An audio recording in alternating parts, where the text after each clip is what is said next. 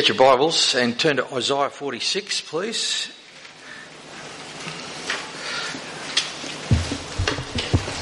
Thanks, Hans. Now, uh, if you're new with us, our practice is to just teach through whole books of the Bible. We're not preaching through the whole of Isaiah. We did a chunk of it, I think, the year before last. Uh, but at the moment, we're working our way through chapters 40 to 55. Uh, Isaiah is a big book. It's got more chapters than any other book in the Bible, bar Psalms. Um, Jeremiah is actually longer in words, but Isaiah is a big and a chunky book, but it's just so important uh, because so much of the New Testament, it's actually the second most quoted book in the New Testament. So if you want to understand Jesus, you've got to understand Isaiah because Isaiah was part of the Bible that Jesus read. Paul quotes it prolifically, um, and so we're preaching through it and, and trying to look for the way uh, that it points towards the Lord Jesus and uh, the, the, way that God addressed his ancient people in ways that f- for us as his contemporary people we need to pay heed of. So let's uh, let's pray, um, which is always the best thing to do when we read, and then we'll, we'll think about Isaiah 46 and 47. Uh, loving Heavenly Father, we, we come before you as uh, as people that really need your help. Um, we find it easy to be distracted. We find it easy to go our own way uh, we find it easy to pursue the desires of our own hearts rather than the uh, the priorities of your kingdom.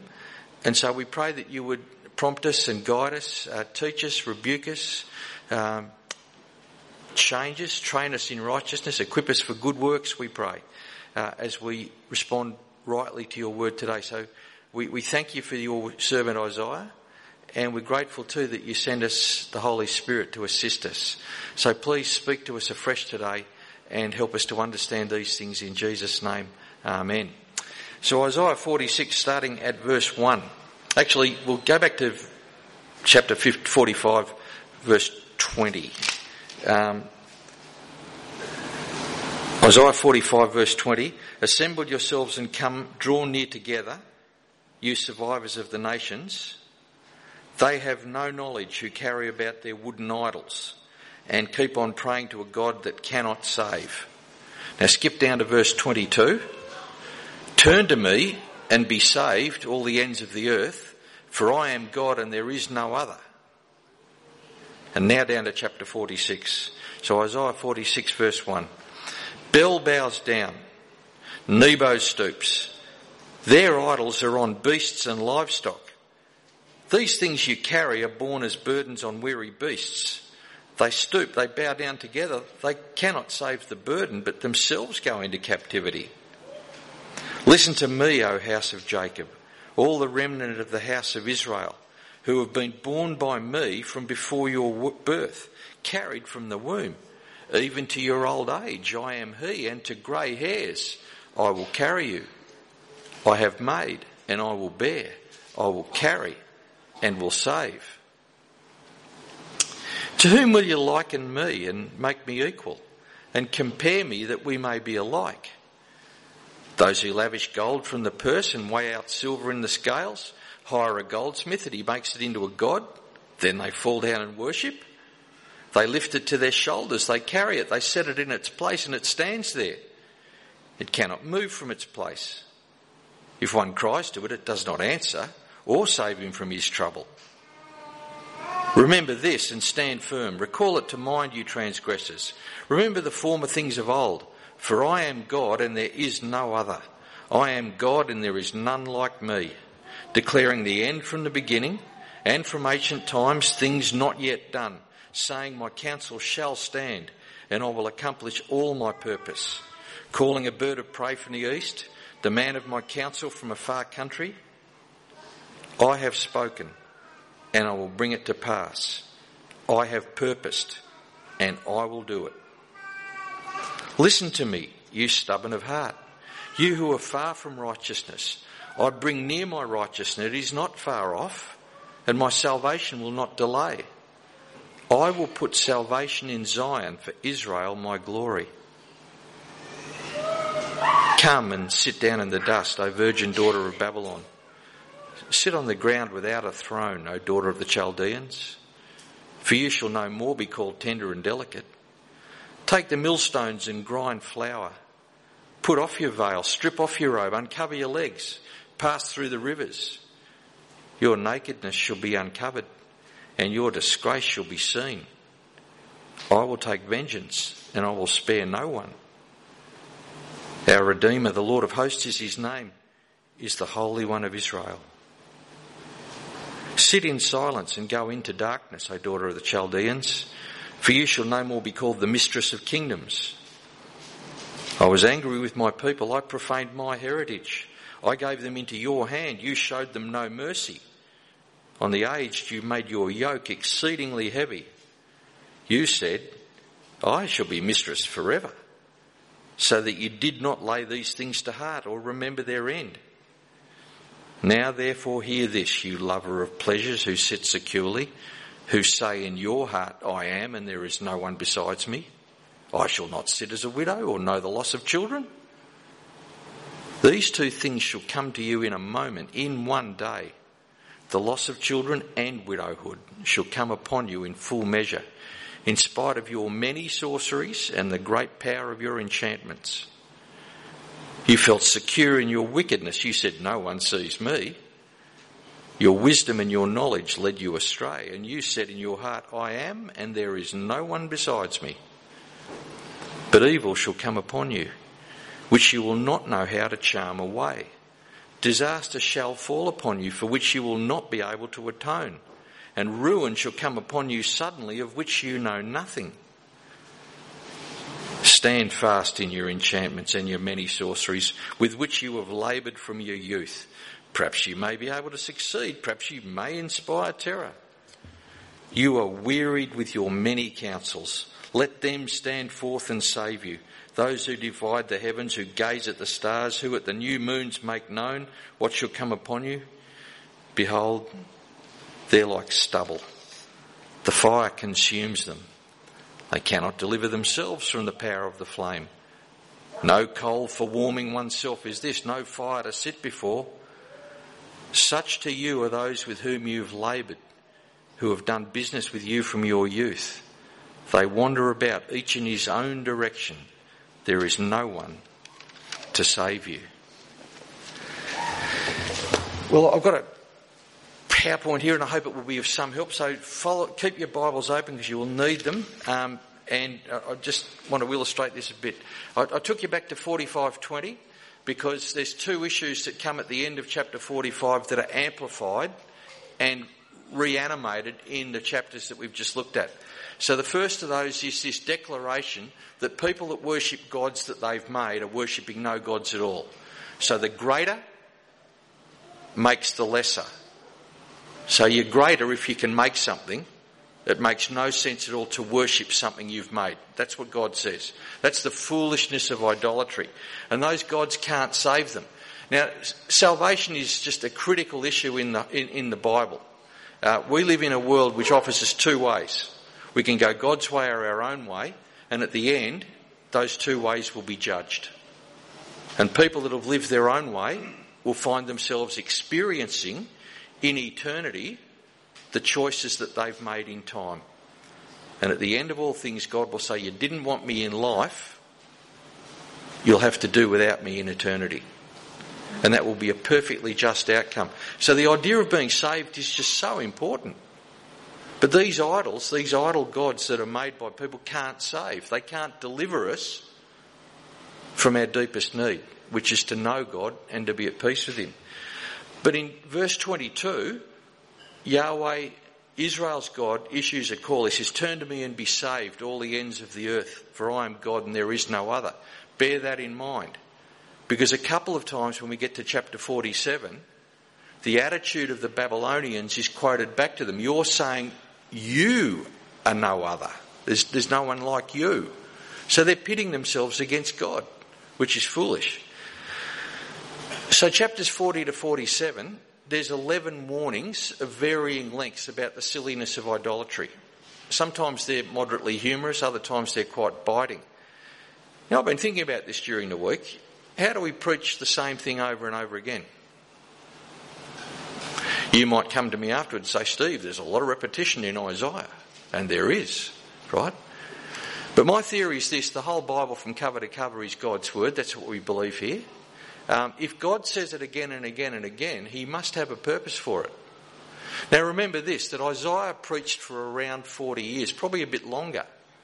And so what we've got in the book of Isaiah is the record of one man's preaching to a, different, a changing set of circumstances amongst God's people in Jerusalem where he had to keep repeating the same message. Why is that? Because they didn't change. They kept on doing the same things over and over. And so, if there are 11 warnings about idolatry, we can't afford to skip them. We need to repeat them because we want to give the same weight to these aspects of Scripture that God saw fit to include. Now, back in Deuteronomy, where God laid out the law by which his people were to live when they came out of Egypt into the promised land. If they wanted to live well in the land, they had to live according to his good law. The law was their life. And so Deuteronomy 29 makes it quite clear, verse 18 to 19, beware lest there be anyone among you whose heart is turning away today from the Lord our God to go and serve the gods of those nations. In other words, when you get there, don't think to yourself, hmm, now that we're in Canaan, we better listen up to what the Baal people do. Baal might be the top dog round here. He says, don't do that. Beware, lest there be among you a root bearing poisonous and bitter fruit. One who, when he hears the words of this sworn covenant, blesses himself in his heart, saying, I shall be safe, though I walk in the stubbornness of my heart. This will lead to the sweeping away of moist and dry alike. So, right up front, God has warned them if you want to live long in the land, you've got to live my, my law. The law was good. But He said, don't become complacent and think in your stubbornness, I'm going to let you get away with it forever. If you do start getting attracted to these other gods. So, complacency leads to disobedience, and disobedience over a long period of time has led to God's people being taken exile from the land into Babylon. Now, Isaiah wrote these words about 150 years before the people who read them experienced what he was writing about. So Isaiah has written words to his own generation, but he's written words that could only really be understood by the generation that was taken captive into Babylon. But he's looking ahead of even that and he's saying, You will be taken captive, but I'm going to restore you. And those aspects of the restoration are partially fulfilled when they come back to Jerusalem, but there's aspects of the restoration that seem to be so far in the future, they must be at the end of all things. But right now, Isaiah is speaking to people that have reaped the consequences of generational disobedience, rebellion against God. They're in Babylon, they're surrounded by a system which is very impressive and very powerful, but which is full of gods that aren't gods. Now, in chapter 47, we read things about their sorceries and their magic. Do you know that even today, I, trust there's no one here who looks at their horoscope. But every day our daily newspapers have the stars. The 12 signs of the zodiac are Babylonian in origin.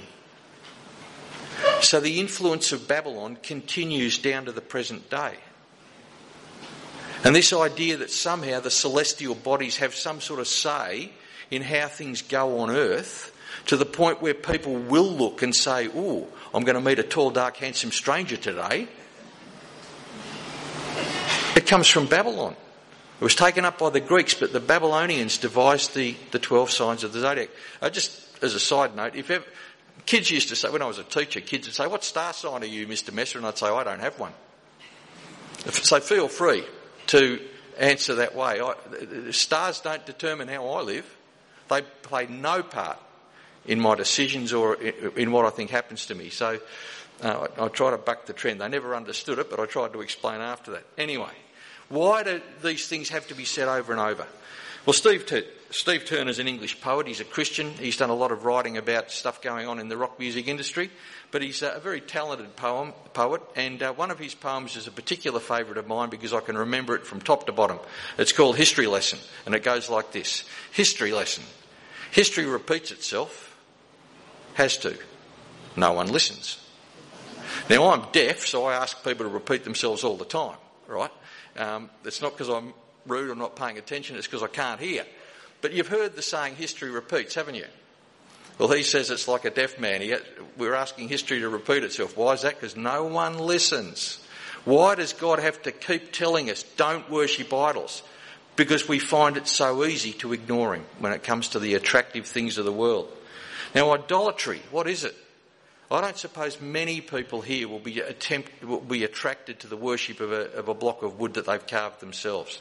But Rico Tice is an English evangelist, and he defines idolatry this way. He says it's when a good thing becomes a God thing.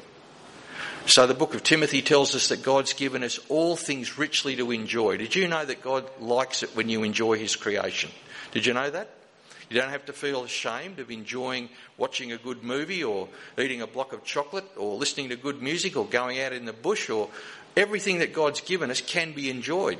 But when we enjoy it too much to the expense of worshipping Him, when our delight at being in the bush keeps us away from gathering with God's people, when our love of going to the football means that we spend more time thinking about that than God, it's become an idol. So Rico Tice says an idol is when a good thing becomes a God thing. John Calvin, the great French reformer, one of the architects of the Protestant Reformation, in his book, The Institutes of the Christian Religion, he said this The human mind is a perpetual forge of idols. So, what that means is your brain and mind, your heart and mind, has an incredible capacity to keep inventing and reinventing things that will take the place that only God should occupy. The human mind is a perpetual forge of idols and liable to be misled. Why does God have to keep repeating himself? Because his people are used to not listening. Now that could be us. It's very easy to sit in judgment on these people who've been taken into captivity. Oh, of course, we'd never do that. But each in our little way has that tendency. If we think we're above this, we're not heeding the warning of Deuteronomy 29. Don't let your heart become stubborn and complacent, thinking, oh, it'll never happen to me. We've got to be careful.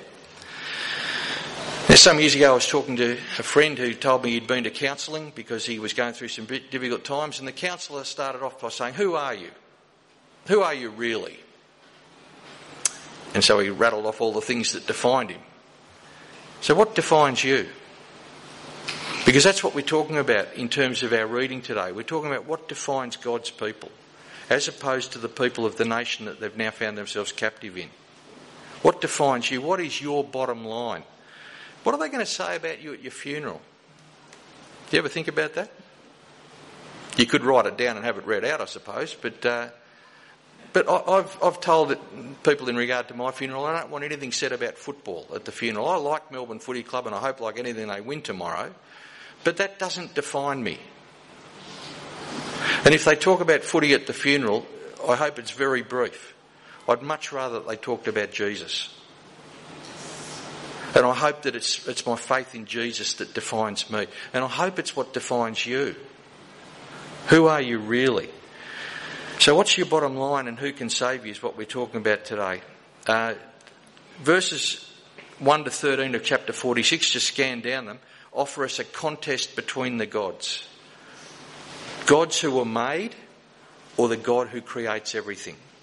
Gods who must be carried or the God who carries. Verses 3 to 4. So Bel and Marduk we read about in uh, verses 1 and 2 there. They're two of the most prominent gods of Babylon at the time, uh, Bel and Nebo. Bel was also named by the name of Marduk.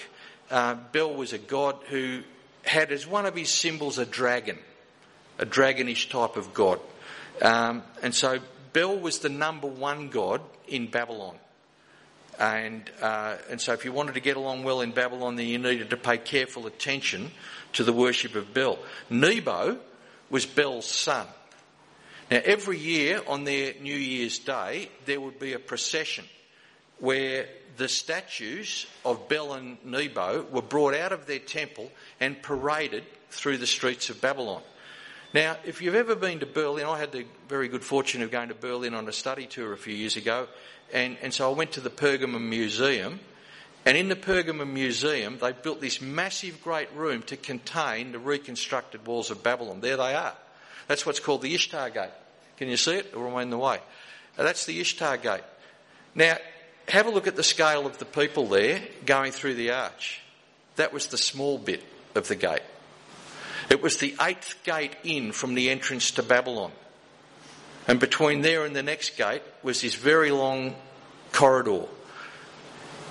Babylon was considered one of the seven great wonders of the world. The walls of Babylon were so massively impressive that when the Greek historian Herodotus decided to put the number, uh, top seven wonders of the world together, the walls of Babylon were amongst them. Now these gates, Daniel and his friends walked through. It's awe inspiring to be there. But these were the small ones. In the um, storeroom of the museum in Germany, they've got all the bricks that will make up the big ones, but they haven't got a room big enough for them. It's awe inspiring to walk through these things. That there is the dragon that goes along with Bel. So when Daniel and his friends, when all the Israelite exiles walked through those gates, right in front of them, staring them in the face with these images of the gods that were worshipped by the people around about them. That's the sort of thing that an artist's impression made. That's the kind of procession that they would have had through these gates. Uh, there's the temple of, uh, of Bel way up the back there. And so he would have been brought out and paraded so everybody could bow down and worship. That's the prevailing atmosphere in the world that the exiles were in. Now, Isaiah, well, Isaiah on God's behalf, pours ridicule on the fact that these poor old idols have to be carried around by beasts of burden. These idols can't do anything, they can't move. They've got to be put on carts with wheels, and the poor old cattle that are towing the carts, they get tired. They get wearied, according to our reading. Have a look at it there. These poor beasts of burdens are wearied by carrying these great massive lumps of metal. Can you see the foolishness of worshipping things that can't move under their own, under their own steam, and they have to be moved by cattle that get tired as they do it? But the particular reason that they're being moved is because in verse 2 we read that these idols are now being taken into captivity. So who are the captives in Babylon? That's God's people from Jerusalem.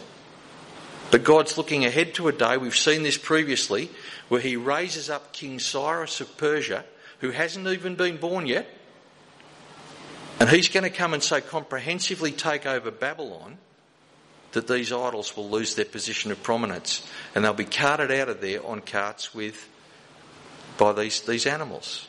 What a silly situation.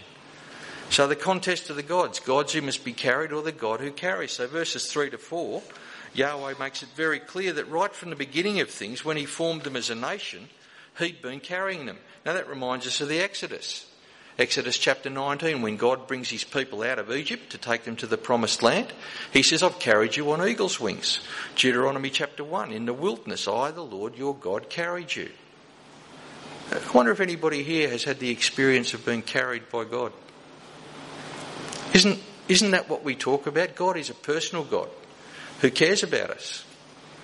Uh, can you look back to a time of disappointment or distress or danger or just anxiety where looking back on it, you can say, I felt carried. Can you? That's the God we adore. The God who consistently says, I will carry you, but not just in the past, for as long as the future extends, because He says, I'm going to carry you to grey hairs. Now, excuse my lack of them, but um, what that means is for as long as you live, I'll be there. I'll carry you. Now that's a wonderful promise, but you won't get that from a block of wood. You won't get reassurance from worshipping things you've made yourself.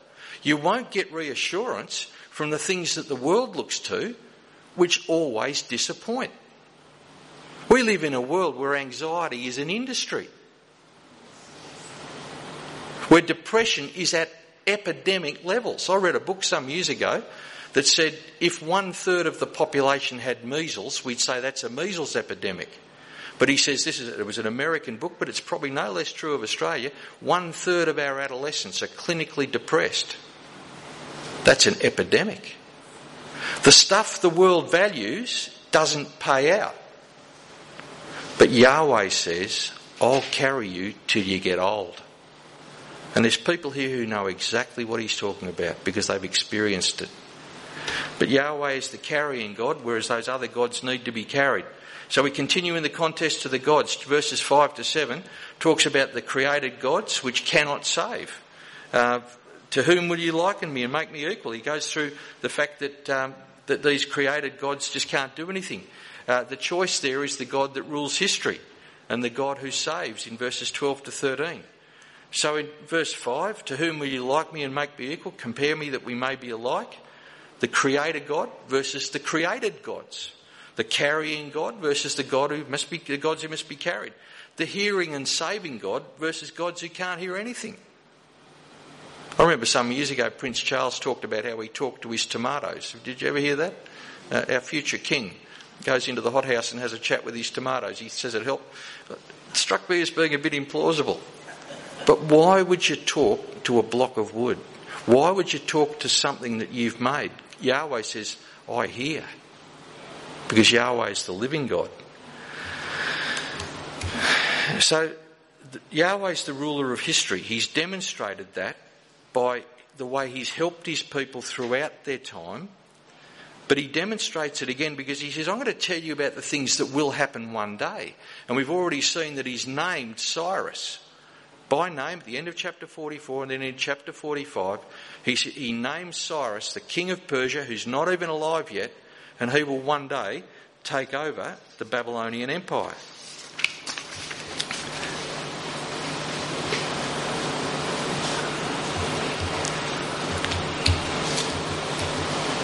At the end of that little passage there, in verse uh, 13, verse 12 and 13, Yahweh says, He commands His people, Listen to me, you stubborn of heart, you who are far from righteousness. He says, I bring near my righteousness, it's not far off, and my salvation will not delay. I will put salvation in Zion for Israel, my glory. Have you ever asked yourself, How long, O Lord? Have you ever said that? It's okay to because it's in the Bible. But the only time that that question or request of God is answered is in Revelation 6. And the answer there is a little longer. Part of trusting God is leaving the timing to Him. Revelation 6 makes it very clear that God has purposes that can't be rushed. But here's the thing while we're enduring suffering, God hasn't finished saving people. But there will come a day when suffering is over, and so is salvation. So it's only possible to suffer because God hasn't finished saving people. So when He says, I won't delay, what that means is when the time is right, I'm going to do everything that I've promised. But until then, part of being a follower of the Lord Jesus, part of trusting God, is waiting on God. We've seen that in Isaiah 40. What does it say there? Those who wait on the Lord will renew their strength. Part of being an obedient disciple of Jesus is being growing in patience, which is one of the fruit of the Spirit.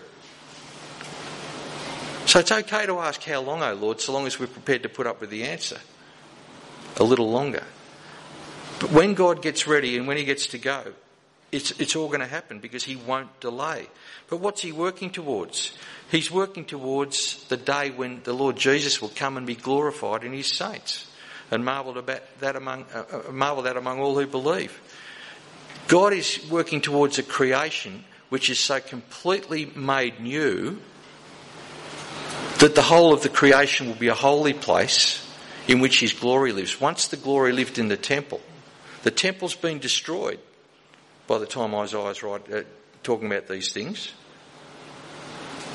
But we look ahead to a day that's spoken of in Revelation 21 when the city will need no sun or moon to shine on it, for the glory of God gives it its light and its lamp is the Lamb. The future is glorious for people that put their trust in God through the Lord Jesus. But we need to wait. But chapter 47 is addressing not God's people in Babylon, not the, the ex residents of Jerusalem who are now in Babylon. Chapter 47 addresses Babylonians. And it does so in fairly stark terms. Verses 1 to 4 speak of uh, Babylon's humiliation. Come, sit in the dust, O virgin daughter of Babylon, sit on the ground without a throne. So this is an overthrow. Babylon used to be king of the heap, queen of the heap, top dog amongst the nations.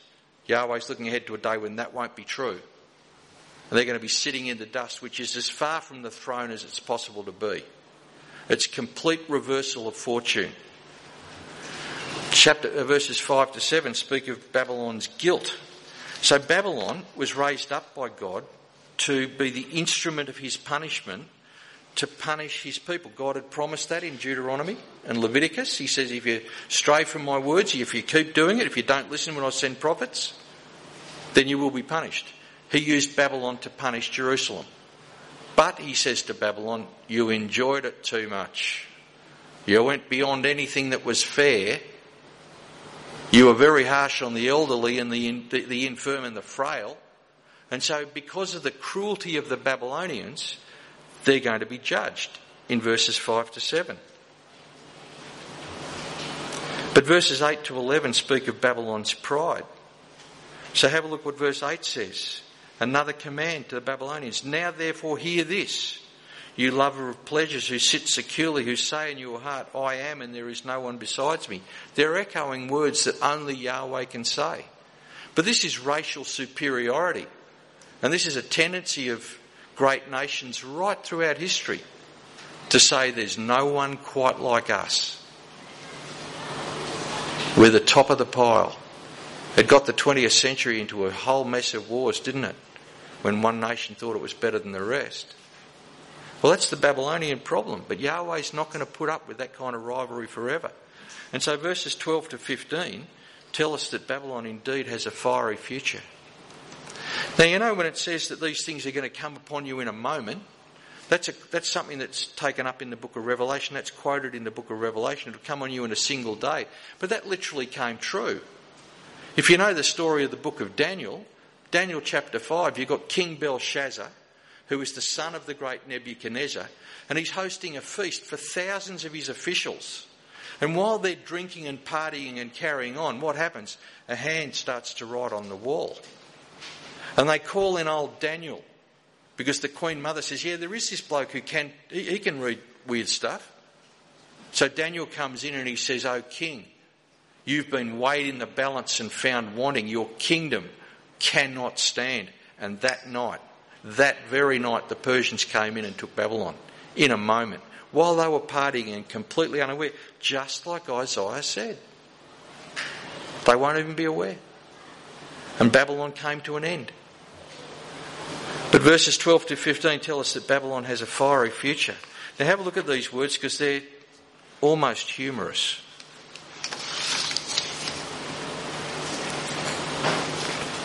So verse 12, stand fast in your enchantments. In other words, go on, then get on with your magic. See where it's got you, see where it'll take you. If you want your magicians, if you want your astrology, then go on with it and see where it leads you.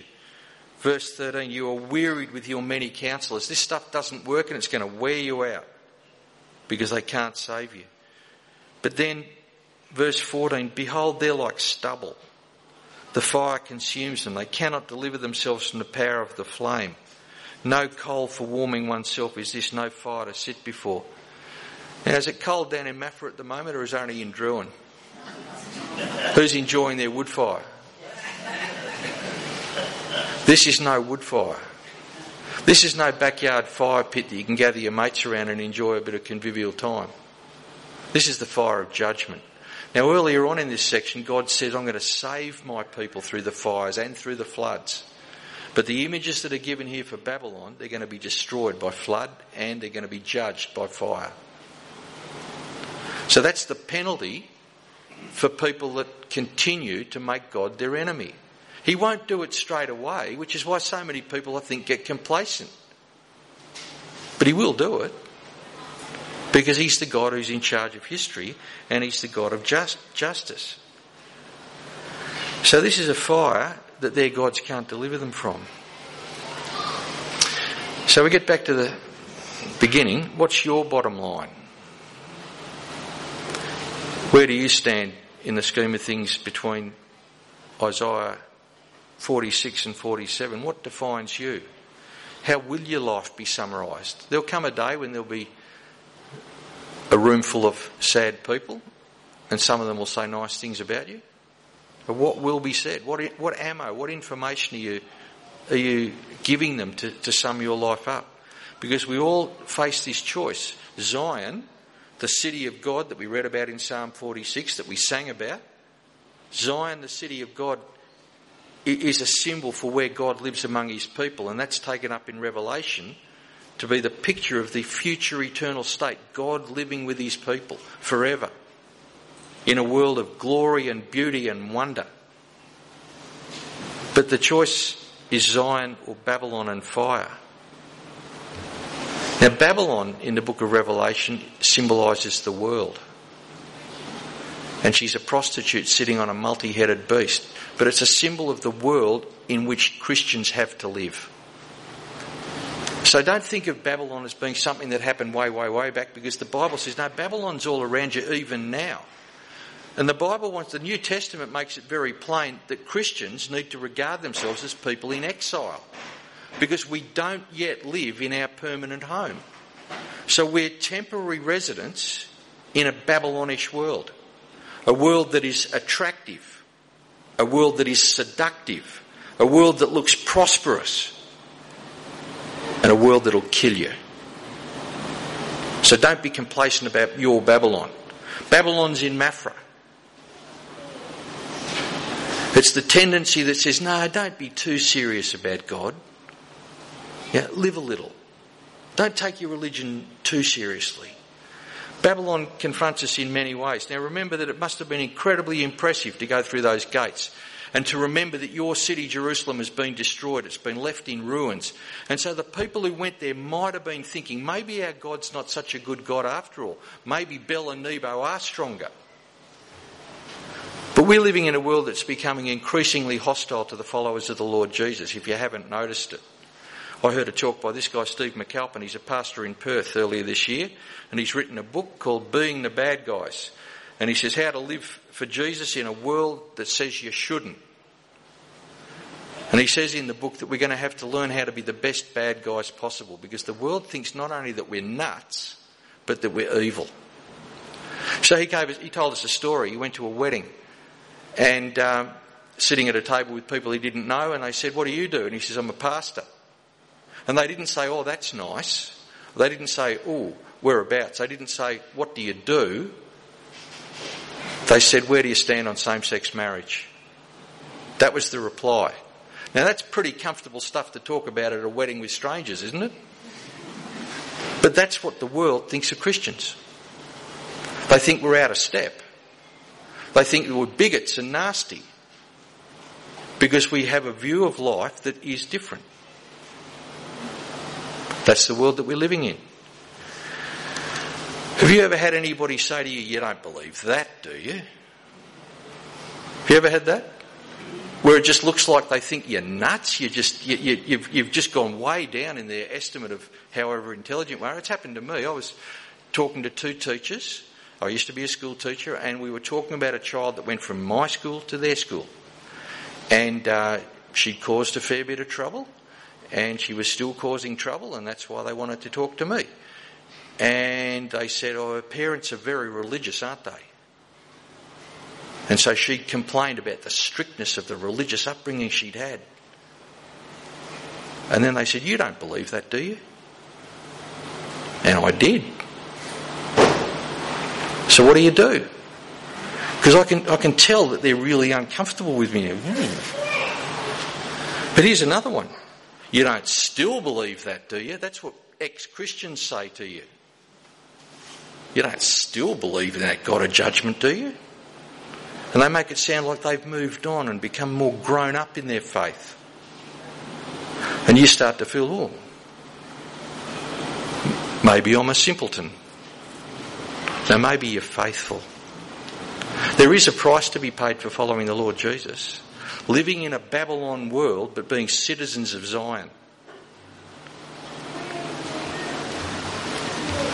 So we read before, don't be conformed any longer to this world. 1 Corinthians 10 says, flee from idolatry. Take, take heed lest you fall. Flee from idolatry. But the bottom line, the choice we face every day, are we going to go the way of the idols or are we going to go the way of Jesus? Because idols, what the world believes, Babylon can't save you. It'll disappoint you again and again and again. Stay with the God who will carry you through to grey hairs.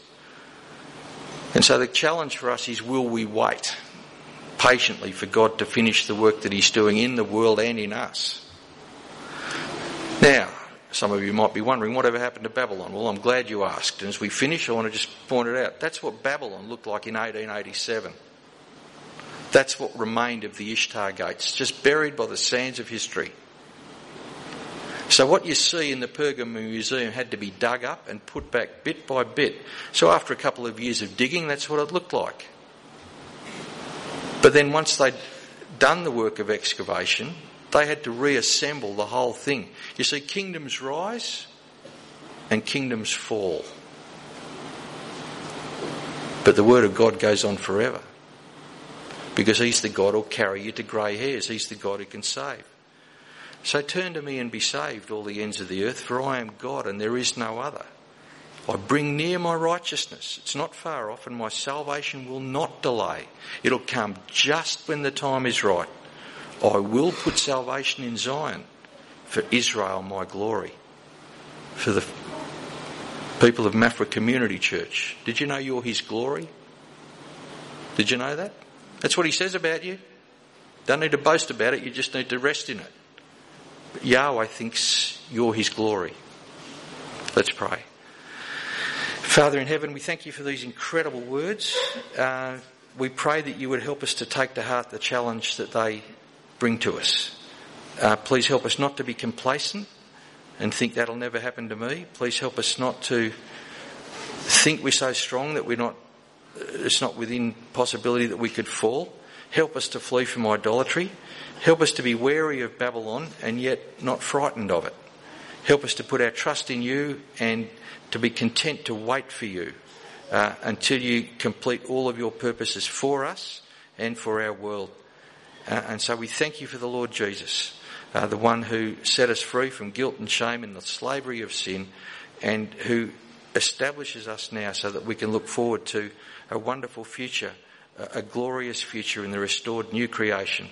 Father, we thank you for your great and uh, precious privileges, and we ask that you would grant us grace and strength to live in the light of them in Jesus' name. Amen.